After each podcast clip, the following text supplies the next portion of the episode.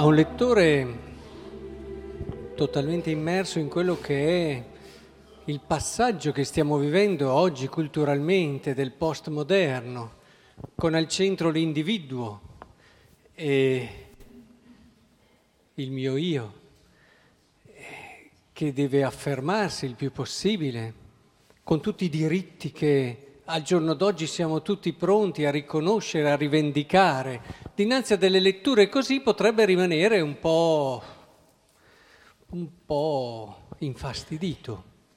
Beh, insomma, sto Dio, intanto dice qua, il mio servo tu sei. Beh, insomma, servo non è una cosa, una, una dimensione tra le più ambite, no? Se proviamo a pensare, essere servi. Oppure anche nel Vangelo si parla, egli è colui del quale ho detto, dopo di me viene uno che è avanti a me. Eh?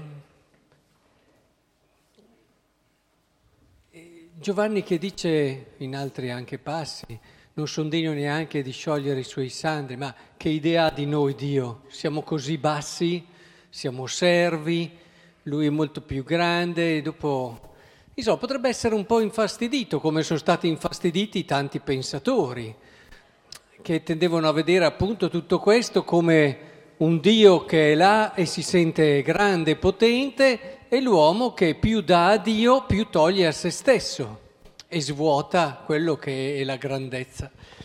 Ora vorrei riflettere con voi oggi su una cosa che credo sia molto importante, molto importante perché al giorno d'oggi ci coinvolge molto. Servo e cos'è che è importante per noi? Per che cosa dobbiamo lottare? Per non essere più servi? Può essere sufficiente. Di lotte sociali ne abbiamo fatte tantissime. È quello, quello che può dare veramente un volto nuovo al mondo, alla storia dell'umanità. Nella Bibbia, se ci badate, leggete anche le lettere del Nuovo Testamento. E a volte non la si mette neanche, voglio dire, non la si contesta più di tanto, anche il fatto dell'essere servi, ma perché si va più in profondità.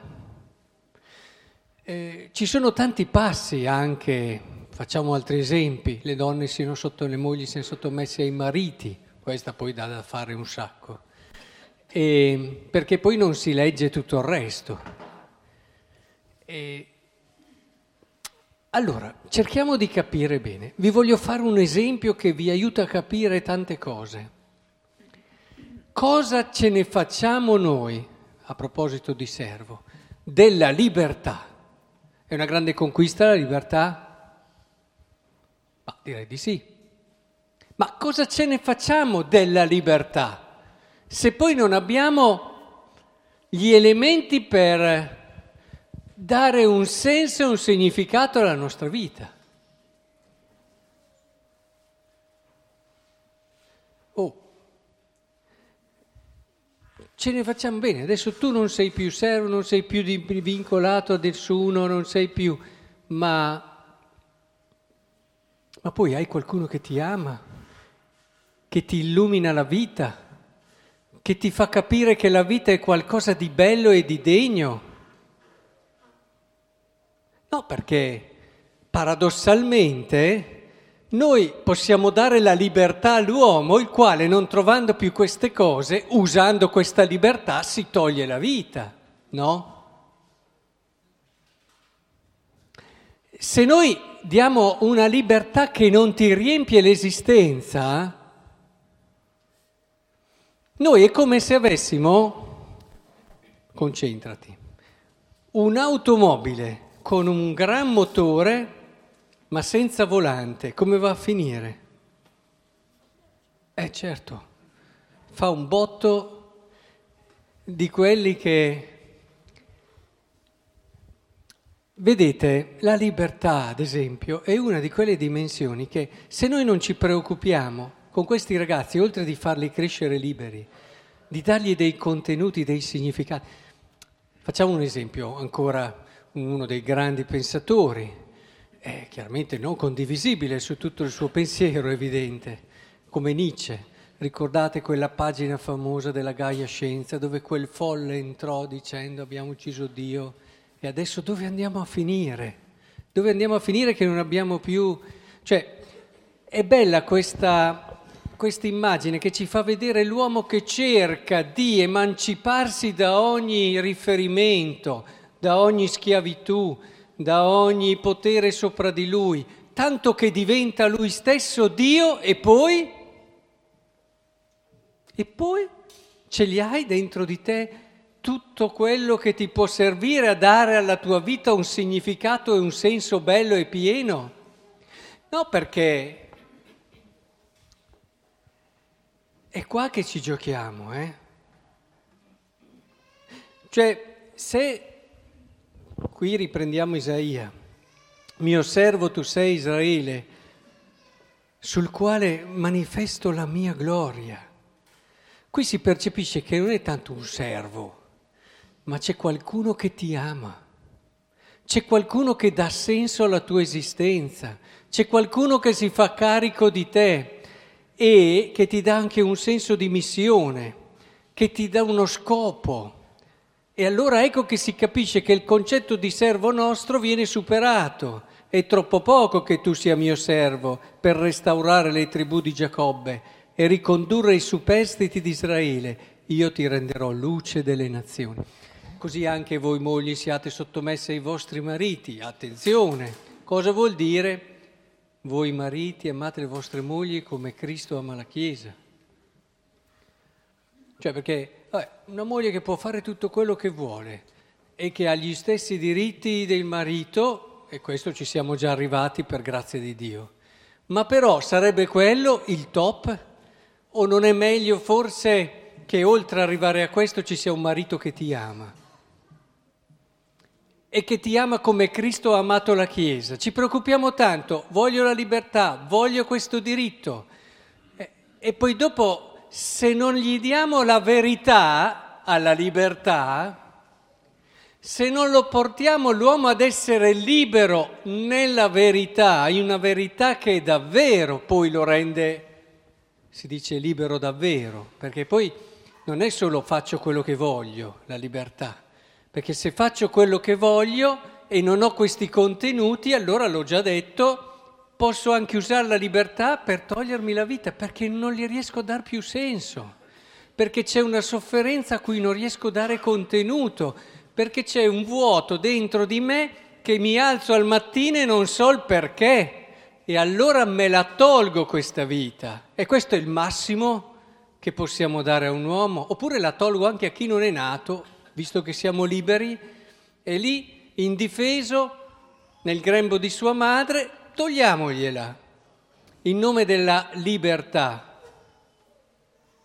Quando la libertà è slegata da questo discorso di contenuti e di valori e di verità dell'uomo, è davvero la cosa che dobbiamo desiderare di più? È davvero ciò che farà crescere la nostra società e la nostra umanità? No, chiediamocelo.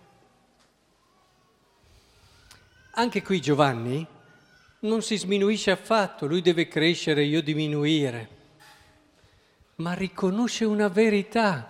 L'uomo deve riconoscere, il primo peccato è stato proprio quello. L'uomo deve riconoscere che lui è un essere, una creatura, con delle potenzialità straordinarie ma anche dei limiti, che non è Dio, diciamocelo, non siamo Dio. Mm? Non siamo Dio. È così bello riconoscere la verità? E se qualcuno a volte ha qualche delirio di onnipotenza, ci mette poco poi la realtà, la vita di tutti i giorni a, a farlo cadere giù da questo gradino che si è costruito. Riconoscere la verità, il mio spazio, ciò che io sono e ciò che io posso dare questo è quello che riempie la mia vita nella verità, la mia missione che è unica, straordinaria, pur essendo semplice. Il mondo a volte ci fa impazzire con tutti questi messaggi che ci dà e allora perché sempre sensazionali, sempre cose nuove, emozioni sempre più sconvolgenti e noi ci perdiamo in queste cose che sono bolle e dimentichiamo i valori veri dell'esistenza che ti danno consistenza, che sono le relazioni a partire da quelle di famiglia. E si va, si corre, si corre, e poi dopo le persone ti sono vicini, il tempo che i padri devono dare ai loro figli, ad esempio. E non c'è tempo. E ma sei proprio così sicuro che sia la scelta giusta, quella di trascurare quella dimensione lì, che è quella che riempie il cuore di tuo figlio di qualcosa di cui non si dimenticherà mai in tutta la vita e che dà alla tua dimensione di padre un compimento e un senso nuovo e rinnovato. Oppure quelle coppie così prese da tante cose che trascurano i tempi per loro, per la coppia, così sacri la crisi della famiglia ha tanti motivi, ma sicuramente uno dei principali è che non c'è più il tempo per la coppia. All'inizio non ci se ne accorge, si vive sull'onda di, ma quando tu non dedichi tempo alla coppia, tempo per voi per crescere, per costruire veramente una relazione solida e richiede tempo questo, richiede tempo. Non si può, a scuola puoi anche copiare i compiti e magari fare un'interrogazione, un compito in classe bene, anche se non hai studiato, ma qui non si può barare. Se tu non ti dedichi tempo alla vita della coppia, non lo passi mica il compito in classe, che poi il compito in classe è una vita serena e felice. E allora, in questo mondo dove tutti stiamo recriminando diritti, diritti, diritti e vogliamo essere... Ricordiamoci che senza contenuto, senza sostanza, senza significato, sono delle mini impazzite questi diritti. Allora io ho anche il diritto di sfregiarti perché tu mi hai lasciato, no? ho il diritto di ucciderti perché mi impedisci certe cose, anche se sei mio padre e mia madre, io sono un adolescente, no? Adesso cose, siamo ai limiti qui, però i limiti a volte ci fanno capire che cosa noi già nel nostro quotidiano a volte non impostiamo nel modo corretto. Ora, chiediamo questa grazia oggi al Signore, che mettiamo la stessa cura e premura che abbiamo nell'acquisire quei diritti e la nostra libertà, quella stessa cura mettiamola nell'acquisire contenuti e verità. Quanto tempo diamo ad approfondire quelle verità che ad esempio il Signore ci ha insegnato e che possono riempire la nostra vita? Quanto tempo diamo?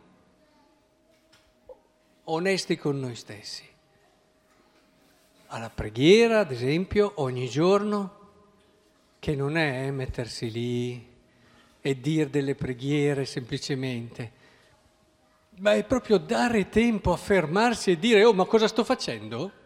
Oggi mi sono alzato, bene, poi perché faccio tutte queste cose?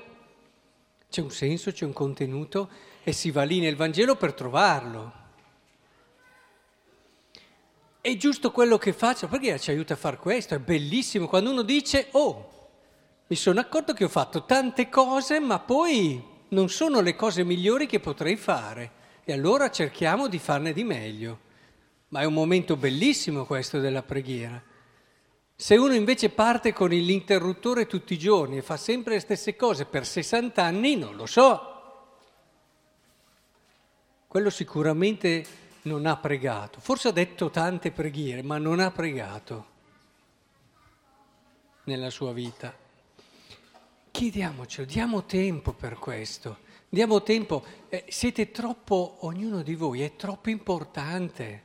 La vita che abbiamo è troppo preziosa e non è la libertà a sé che la rende dignitosa, ma è una libertà che è abbracciata, accompagnata, è guidata da quella verità che darà significato e contenuto a tutte le nostre giornate.